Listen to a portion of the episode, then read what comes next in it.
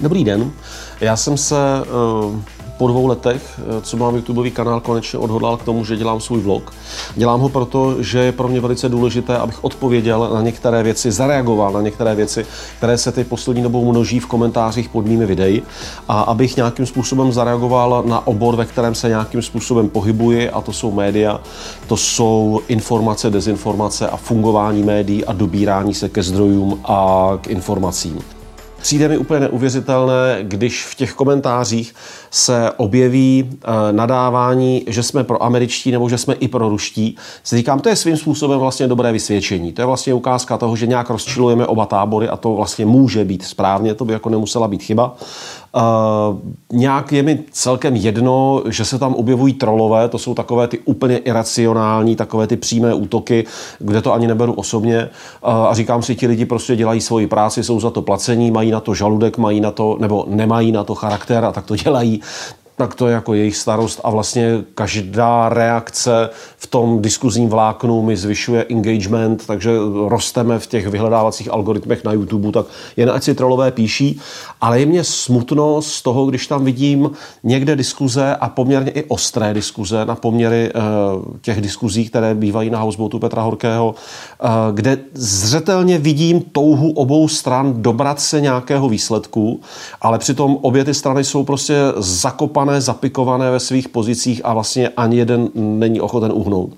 Tak do tohoto s dovolením se pokusím nějakým způsobem teďka přispět. Budu se snažit, aby to bylo stručné, aby tam byly konkrétní pojmy, konkrétní místa. Kdo budete chtít, tak si pak případně můžete dohledat víc. Do popisky pod to video dám případně odkaz na knížky, kdybyste to někdo chtěli vyloženě studovat a že to je nesmírně zajímavé téma ke studiu, tak eh, se můžete do toho pustit. V češtině vyšlo několik naprosto parádních titulů, které se tomu věnují. Uh, mám pocit, nejenom tady na YouTube, už vůbec ne na Facebooku, ale bohužel i jako ve svém okolí, v té sociální bublině, ve které se pohybuji já, nevím, jak to je u vás doma, nebo ve vašem okolí, ve vaší sociální bublině, že teď už se pomalu začínají hádat úplně všichni. Že uh, i ti chytří, i ti, co jsou mě blízcí, i, i takový ti s tím selským rozumem, všichni začínají být naštvaní, vytočení a zuřiví a, a čím dál víc rozhořčení z toho, co se děje. A Vlastně i to, že i já jsem začal být rozhořčený, mě vedlo k tomu udělat tohleto video. Eh, možná i vy jste naštvaní a právě proto to i teďka sledujete. Eh, krok číslo jedna je, abychom se nenechali eh, rozčílit, rozzuřit a vyděsit. To není jenom jako pocitová věc, to je naprosto jako vědecky vypozorovaný parametr. Člověk, který je vystrašený a člověk, který je rozlobený, nehledá argumenty a mnohdy ani neslyší argumenty. A nemusí to spolu tematicky souviset. Jestliže, já nevím, se vyděsíte, protože vás málem přejede auto na přechodu, tak prostě nejbližší nějakou dobu, než se uklidníte, opravdu nejste schopni vnímat argumenty na žádné téma. Prostě to naše vnímání se velmi zúží. A proto spousta dezinformačních aktivit a spousta trolů funguje na tom, že nás jenom chtějí všechny rozčílit, že nás jenom chtějí všechny vyděsit, protože vědí, že v tu chvíli jsme mnohem víc náchylní k tomu, aby nás mohli nějakým způsobem posunout, pošoupnout, ovládat a kontrolovat, protože všichni i vy, i já, když jsme vyděšení a když jsme rozzlobení, tak prostě těžce vnímáme logické argumenty. Kdybyste k tomu chtěli zdroj, doporučuji vám knížku, která se jmenuje Mindfuck, vyšla i česky. Je to kniha, která popisuje fungování organizace Cambridge Analytica. To je ve své době patrně vůbec nejdokonalejší firma, která dokázala měnit nastavení lidí a názorů prostřednictvím sociálních sítí. Tahle ta firma zcela prokazatelně stála v pozadí volebního vítězství Donalda Trumpa. Tahle ta firma zcela prokazatelně stála v pozadí vítězství Brexitu. V té knížce to přímo jeden ze spoluzakladatelů uh, Cambridge Analytica popisuje, proto to ode mě teď není nějaká snaha něco nějak jako uh, dezinformovat, ale je to prostě informace, která přímo z té knihy vychází. Eh, pánové z Cambridge Analytica si najali opravdu řadu vědců, měli spoustu peněz, byli schopni investovat velké průzkumy a výzkumy a díky tomu byli schopni dojít ke spoustě nesmírně zajímavých parametrů a informací, jako je třeba ta, kterou jsem vám teď řekl o tom strachu a o té zuřivosti. Teď si to eh, spojte s tím, jaká je psychologická křivka, eh, když nastane taková situace, jako byl děs a strach spojený se začátkem války na Ukrajině. Minimálně na území našeho státu, na území Slovenska, Polska, eh, minimálně tady těchto těch středo-východoevropských zemí.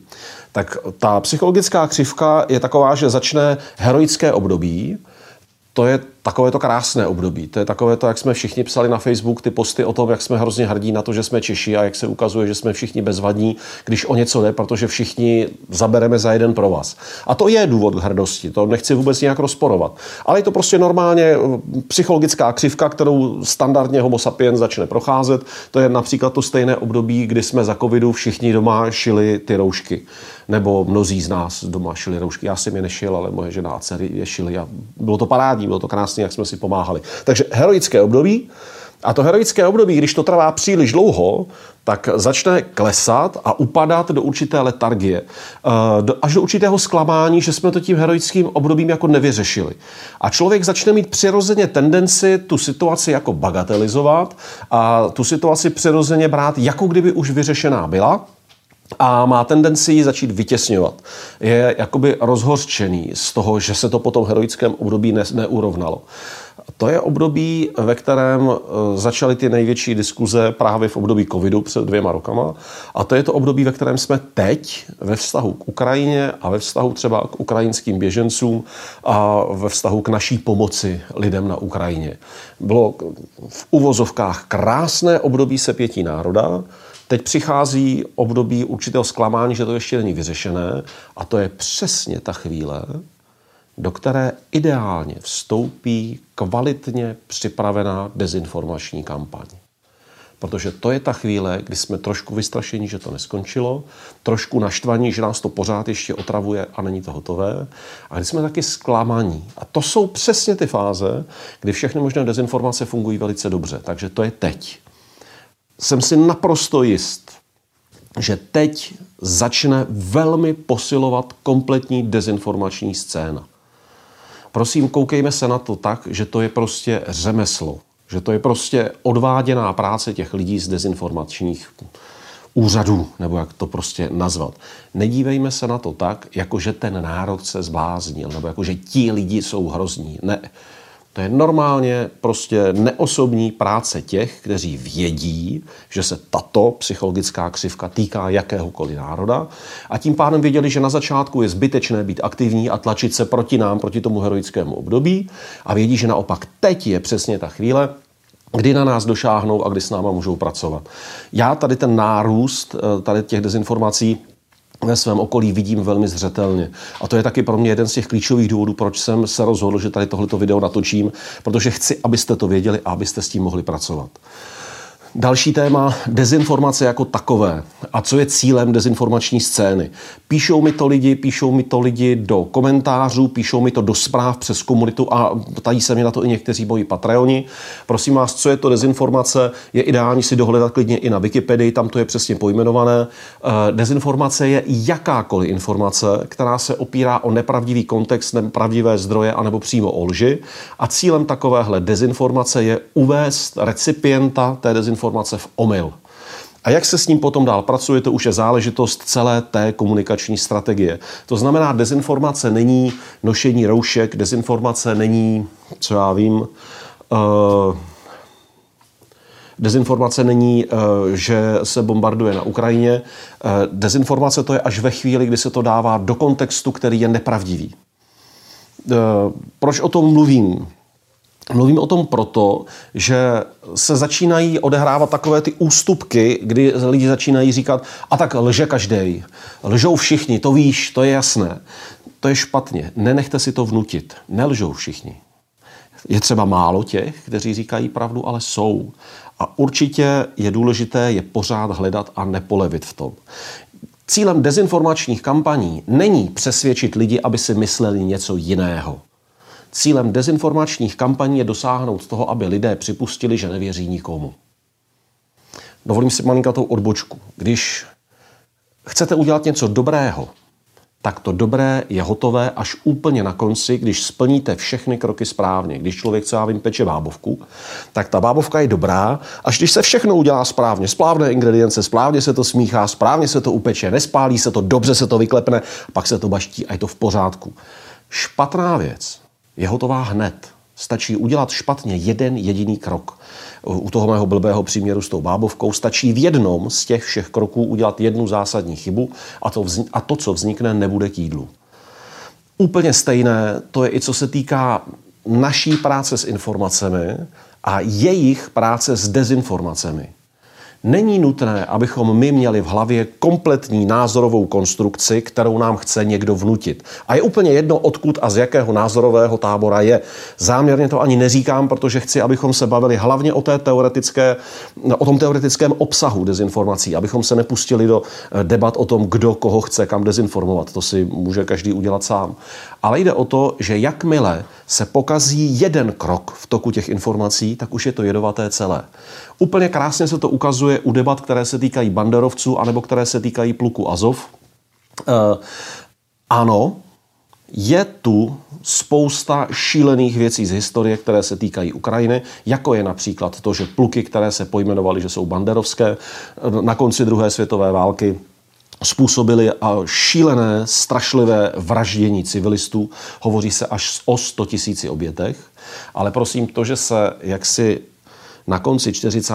let odehrál nějaký masakr, automaticky neznamená, že dnes je celá Ukrajina plná fašistických banderovských bestí, které chtějí vraždit všechny a hlavně Rusy. To je pitomost. A je důležité dokázat si říct, aha, toto je pravda, toto je pravda, toto je pravda v celém tom procesu, v celém tom chystání té bábovky, ale tady se do toho vložil jed a proto ten konec není k jídlu.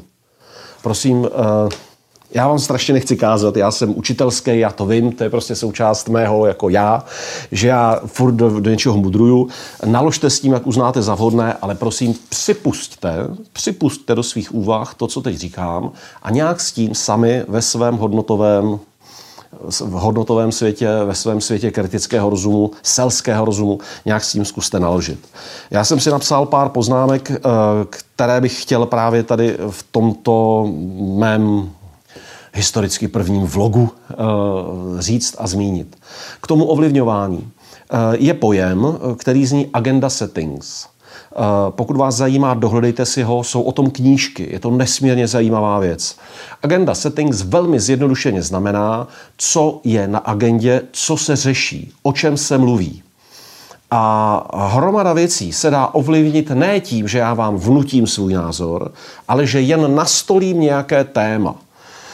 Uh, hodně se mluví o proměně agendy, že dva roky jsme všichni mluvili o covidu a teď najednou se o covidu skoro nemluví, ale furt se mluví o válce na Ukrajině. To je klasická proměna agendy. Neznamená to, že by ty problémy přestaly existovat, neznamená to, že by ty problémy byly vyřešené, ale znamená to, že na stole leží v tuto chvíli témata, kterým se prostě věnujeme víc než tématům jiným. Mistr tady v tomhle byl Rupert Murdoch, řeknu to, kongeniální mediální mistr, majitel obrovského celosvětově vlivného mediálního domu. E, muž, který například velmi podporoval útok Američanů v Iráku. A udělal to, že ve své televizi ve Spojených státech neříkal lidem furt dokola, musíme zautočit na Irák, musíme zautočit na Irák. Ne ale začal organizovat pravidelně diskuzní setkání, debaty u stolu, kde se zkrátka mluvilo o tom, zda je dobré zaútočit na Irák nebo nezautočit. Jenom tu diskuzi, tu úvahu nastolil a tím došlo k tomu, že najednou naprosto jako drtivá většina populace ve Spojených státech si říkala, ta situace není o tom, že by se měla nějak řešit. Ta situace je, zautočíme nebo nezautočíme. To samozřejmě nebyla pravda. Těch variant bylo mnohem víc. Ale on jenom tím, že nastolil tuto debatu, dosáhl toho, že se začala polarizovat společnost, zautočit, nezautočit. A pak druhý krok je, do které té skupinky drcnete, aby váš názorový proud vyhrál. A jestliže jste majitel velmi vlivného mediálního domu s mnoha různými mediálními výstupy, tak pak jste schopen to zase velmi decentně změnit. A opět, nezměníte to tím, že budete furt dokola opakovat, musíme zautočit, musíme zautočit. Ne.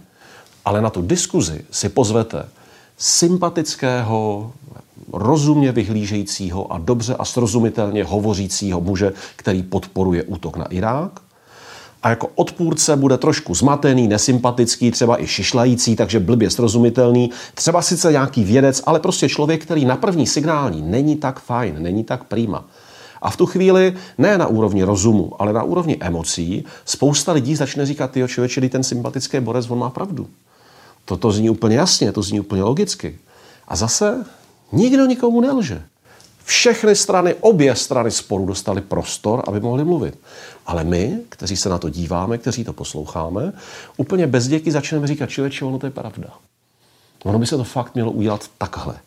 Takže toto je další velmi dobré, jako vůbec jenom vědět, agenda setting, má to takovou perličku, dá se to velmi pěkně jako projít a je to docela jako vzrušující eh, výlet. Eh, projděte si různé facebookové stránky, webové stránky, spravodajské weby, nebo weby, které o sobě prohlašují, že jsou spravodajské, které byly velmi silně zapojené do covidových diskuzí. Podívejte se, co tam píší. Některé z nich zůstaly se věnovat covidu, ale velká spousta z nich i když doteď to byli odborníci na medicínu a na zdraví lidí, najednou velmi tvrdě jede na poli e, sporu Ukrajina-Rusko. Západ versus Rusko, západ versus východ. Jak je to prostě nás možný, že najednou se nám tam jako z odborníků na medicínu, fajn, připustím třeba, stali odborníci na mezinárodní právo, odborníci na historii. A to někdo cíleně vyměnil agendu na těch zdrojích. Je dobré si říct moment, je možné, aby na tomto stole byla i agenda covidu, kvalitní, věcná, odborná, i agenda mezinárodního práva války mezi Ruskem a Ukrajinou? To je málo pravděpodobné, vidíte. Jo, tady to jsou věci, které velmi často zůstávají skryté, ale je velice dobré si je dokázat uvědomit, dokázat se nad nimi zamyslet. Co se týká médií obecně, spousta lidí nadává, že média lžou. Co se týká politiků obecně, spousta lidí říká, že politici jsou svině, potvory, nedá se jim věřit, je to prostě špatné. První věc, kterou bych rád řekl, i v médiích, i v politice se nějakým způsobem odráží Gaussova křivka rozložení populace, takže rozhodně i v médiích, i v politice je spousta gaunerů, ale je tam taky dost poctivých lidí. A je to velmi podobné, jako je to v jakékoliv jiné části populace, kdekoliv jinde na světě.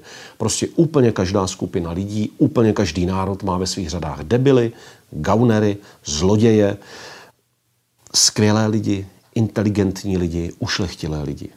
To tam všechno je. A tahle ta stratifikace se samozřejmě propisuje i do lidí, co dělají politiku, i do lidí, co dělají média. Velmi často žijeme všichni v pocitu, že hlavním produktem politiky je skvěle fungující stát a že hlavním produktem médií jsou pravdivé informace o světě.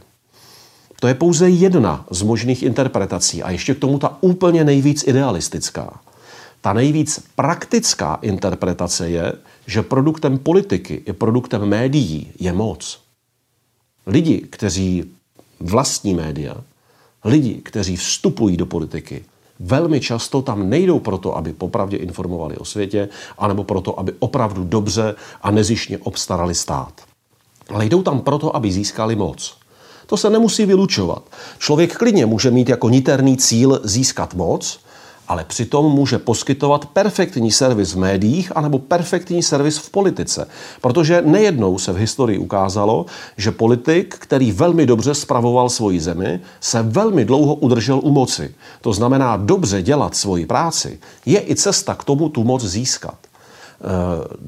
My všichni, nebo drtivá většina nás všech, si o sobě myslíme, že máme mozek, používáme ho a proto se umíme racionálně rozhodovat. My sice máme mozek, eh, my sice když chceme a když se na to soustředíme, tak se umíme racionálně rozhodovat, ale podstatnou část našich rozhodnutí řídí emoce. A ještě k tomu si to málo kdy uvědomíme. To znamená, že i politika, i média velmi uh, pracují s emocemi, zcela vědomně, zcela pragmaticky, zcela cíleně. Uh, a nerozčilujte se, neurážejte se na média ani na politiky. Ono to totiž funguje tak, že když se objeví médium nebo politik, kteří pracují bez emocí, tak to nikoho nebaví. Nikdo si to nekupuje, nikdo toho politika nevolí, nikoho to nezajímá. Prostě toto je obor, ve kterém se pracuje s emocemi. Je to úplně to stejné, jako kdyby někdo šel do boxerského ringu a řekl, ale já přece nebudu toho chlapa boxovat. No tak sorry, tak dostane potlamě. Úplně stejně to tedy funguje i ve světě mediálním a ve světě politickém. Otázkou je, kde si člověk nastaví hranice, že nebude zneužívat ty emoce ve prospěch toho, aby měl větší úspěch. Já se tady nechci vůbec vytahovat, protože ke svému překvapení jsem to sám zažil, když jsem publikoval Uh, například rozhovor s panem doktorem Hnízdilem, kde spousta jeho teorií je mi velice blízká a velice mi sedí, ale sám sebe nepovažuji za příslušníka ezoterické komunity a ezoterická komunita pana doktora Hnízdila zbožňuje v naprosté většině případů. A po opublikování jeho rozhovoru právě v době covidu jsme vyletěli na nějakých 400 tisíc zhlednutí. To je pro mě naprosto jako nejsledovanější video na mém kanále.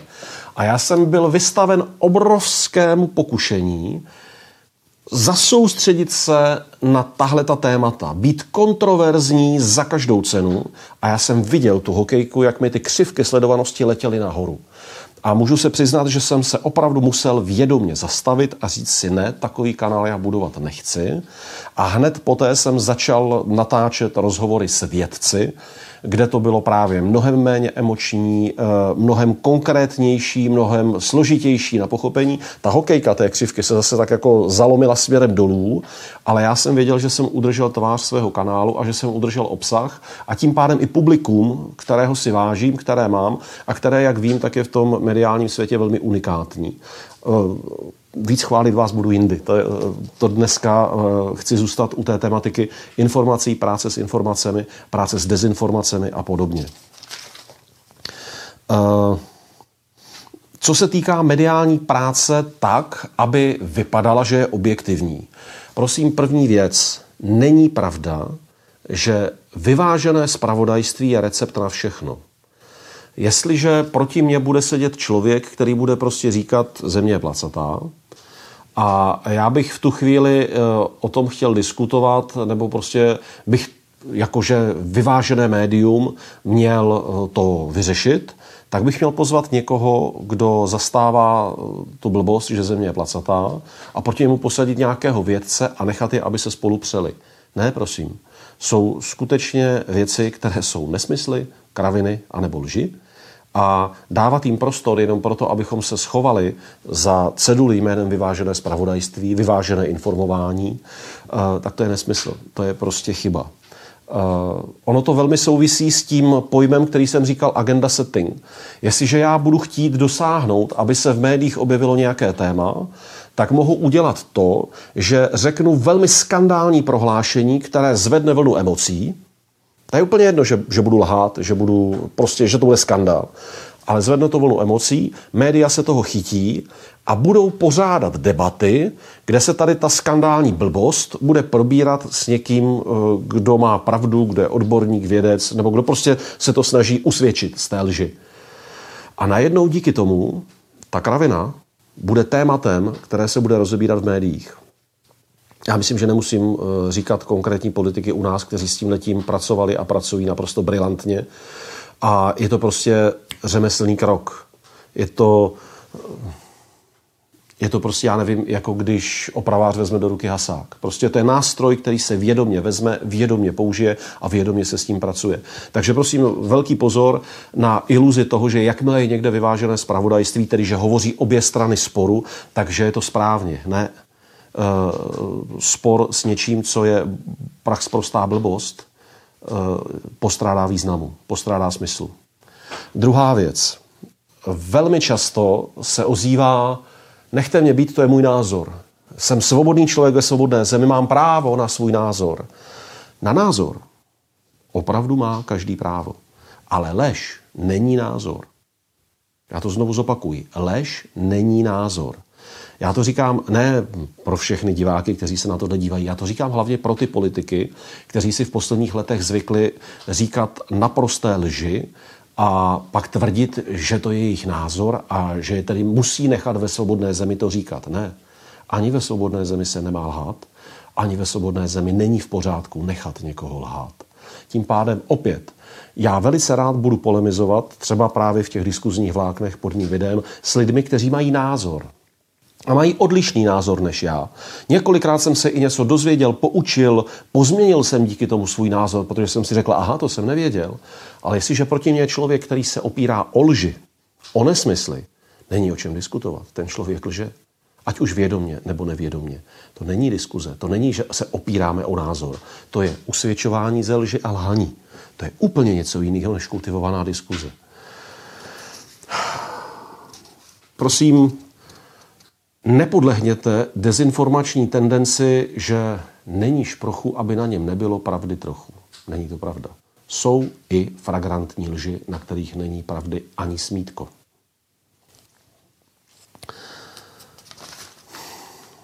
Já si dovolím na závěr zvolání. Prosím, nepolevujte. Mějte na paměti, že teď jsme normálně pragmaticky v psychologické fázi, ve které jsme náchylní podlehnout dezinformacím, podlehnout letargii, podlehnout zklamání z veřejného prostoru, podlehnout zklamání z toho, jak se ti lidi chovají. Ne. To jenom kvalitně a dobře bude odvádět svoji práci ten dezinformační segment, který v rámci své armády některé země velmi posilují. Namátkou mohu říct si Rusko, oni se tím ani netají. Ale nechci tím cíleně jako říct, že úplně všechno, co říkají Rusové, je nesmysl. Není to pravda. Je i z věcí, ve kterých Rusové občas mají pravdu. ne, teď si dělám nemístnou legraci. Nepolevujte, prosím. Hledejte informace. A když se dostanete k informacím, hledejte, z jakého jsou zdroje.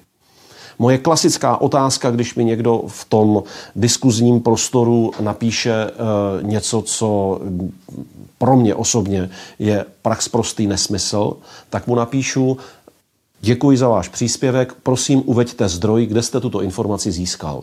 Velmi často se potom ten člověk odmlčí, nebo ten člověk odbočí na úplně jiné téma, anebo uvede zdroj a to je pak třeba nějaký vyloženě dezinformační propagandistický web a já si řeknu OK, Nechám to tam, nemažu to, protože si říkám, ono je cené vidět i strategie a metody, jaké používají ti dezinformátoři, ale řeknu si, tady už je ta diskuse vyřešena, protože už je jasně vidět, že tam není žádný důvěryhodný zdroj. Eh, I mě to obohacuje, musím říct, že mě úplně vyrazil dech jeden pán v diskuzi, který mi napsal, když jsem ho požádal o zdroj, kdybyste nebyl línej a zadal si to do Google, tak to víte taky tak prosím, jenom pro některé z vás, Google není zdroj. Google je pouze vyhledávač. Zdroj je ten, kdo to poprvé napsal nebo řekl.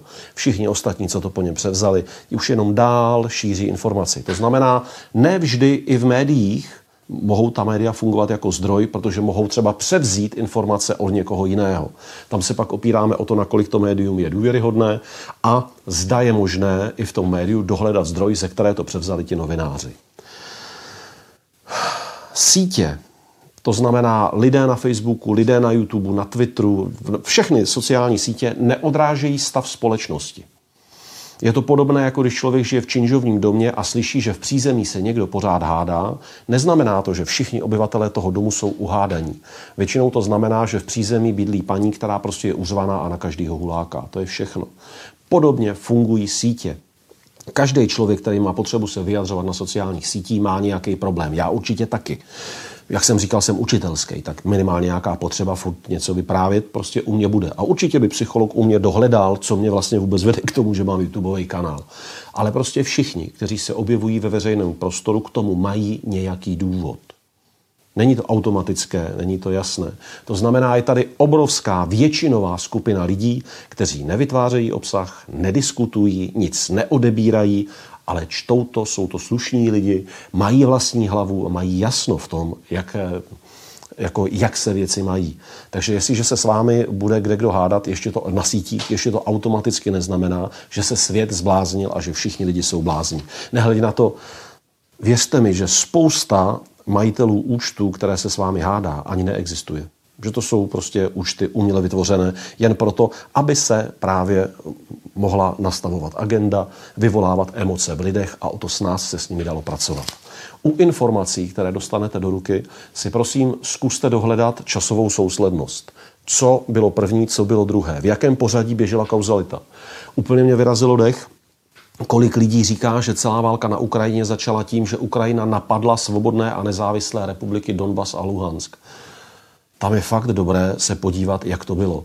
Že eh, existovala celistvá Ukrajina, eh, na její východní část vpadla ruská armáda, eh, v okupovaném území nechala samozvaně zřídit dvě republiky, které v horizontu dní před začátkem invaze do zbytku území Ukrajiny přijala a prohlásila, že je akceptuje, nebo, nebo Rusko prohlásilo, že je akceptuje.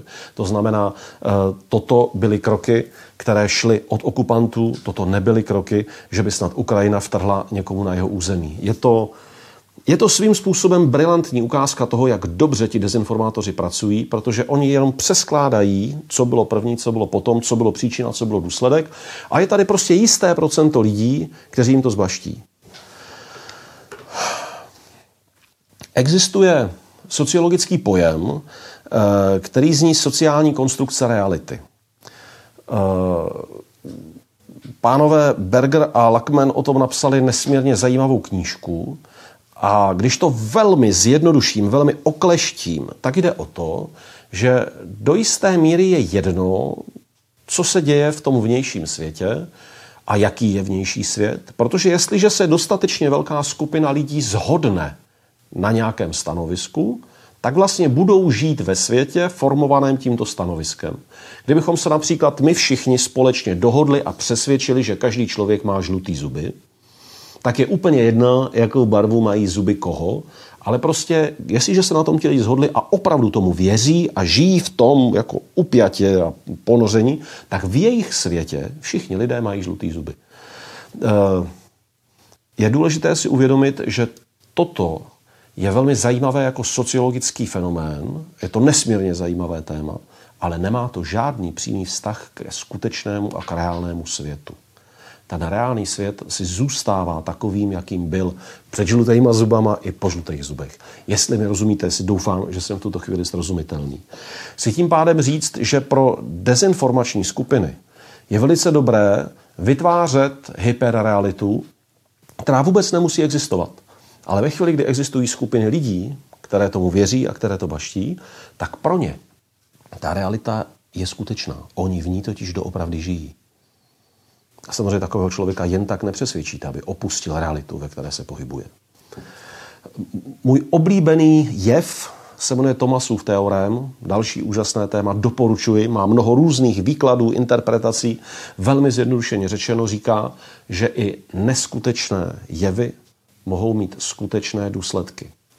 I neskutečné informace mohou mít skutečné dopady. I lež může mít skutečný dopad. To znamená, jedna věc je, co se doopravdy děje, druhá věc je, co se o tom říká, a třetí úplně jiná věc může být, co to pak začne způsobovat.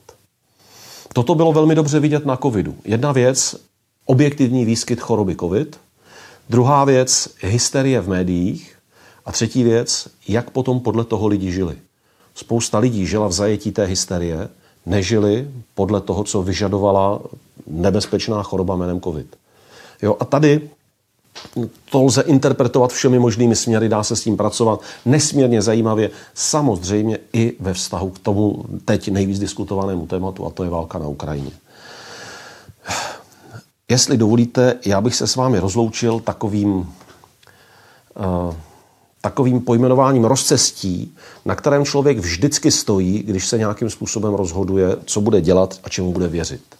Jedna věc je varianta, kdy respektuji pravidla, přijímám realitu takovou, v jaké jsem, hierarchii lidí, v jakých, mezi jakými se pohybují a pravidla prostě té společnosti.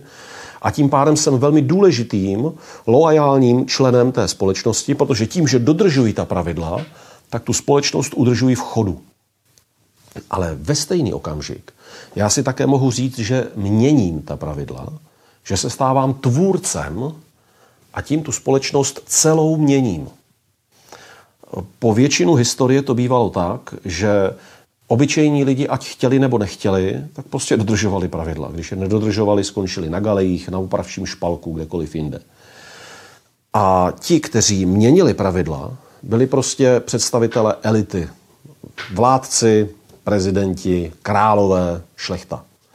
Žijeme nesmírně zajímavé období lidských dějin, kdy tu možnost měnit pravidla máme v podstatě všichni. Minimálně v euroamerickém světě, ale věřte mi, že to je téměř na celé země kouli.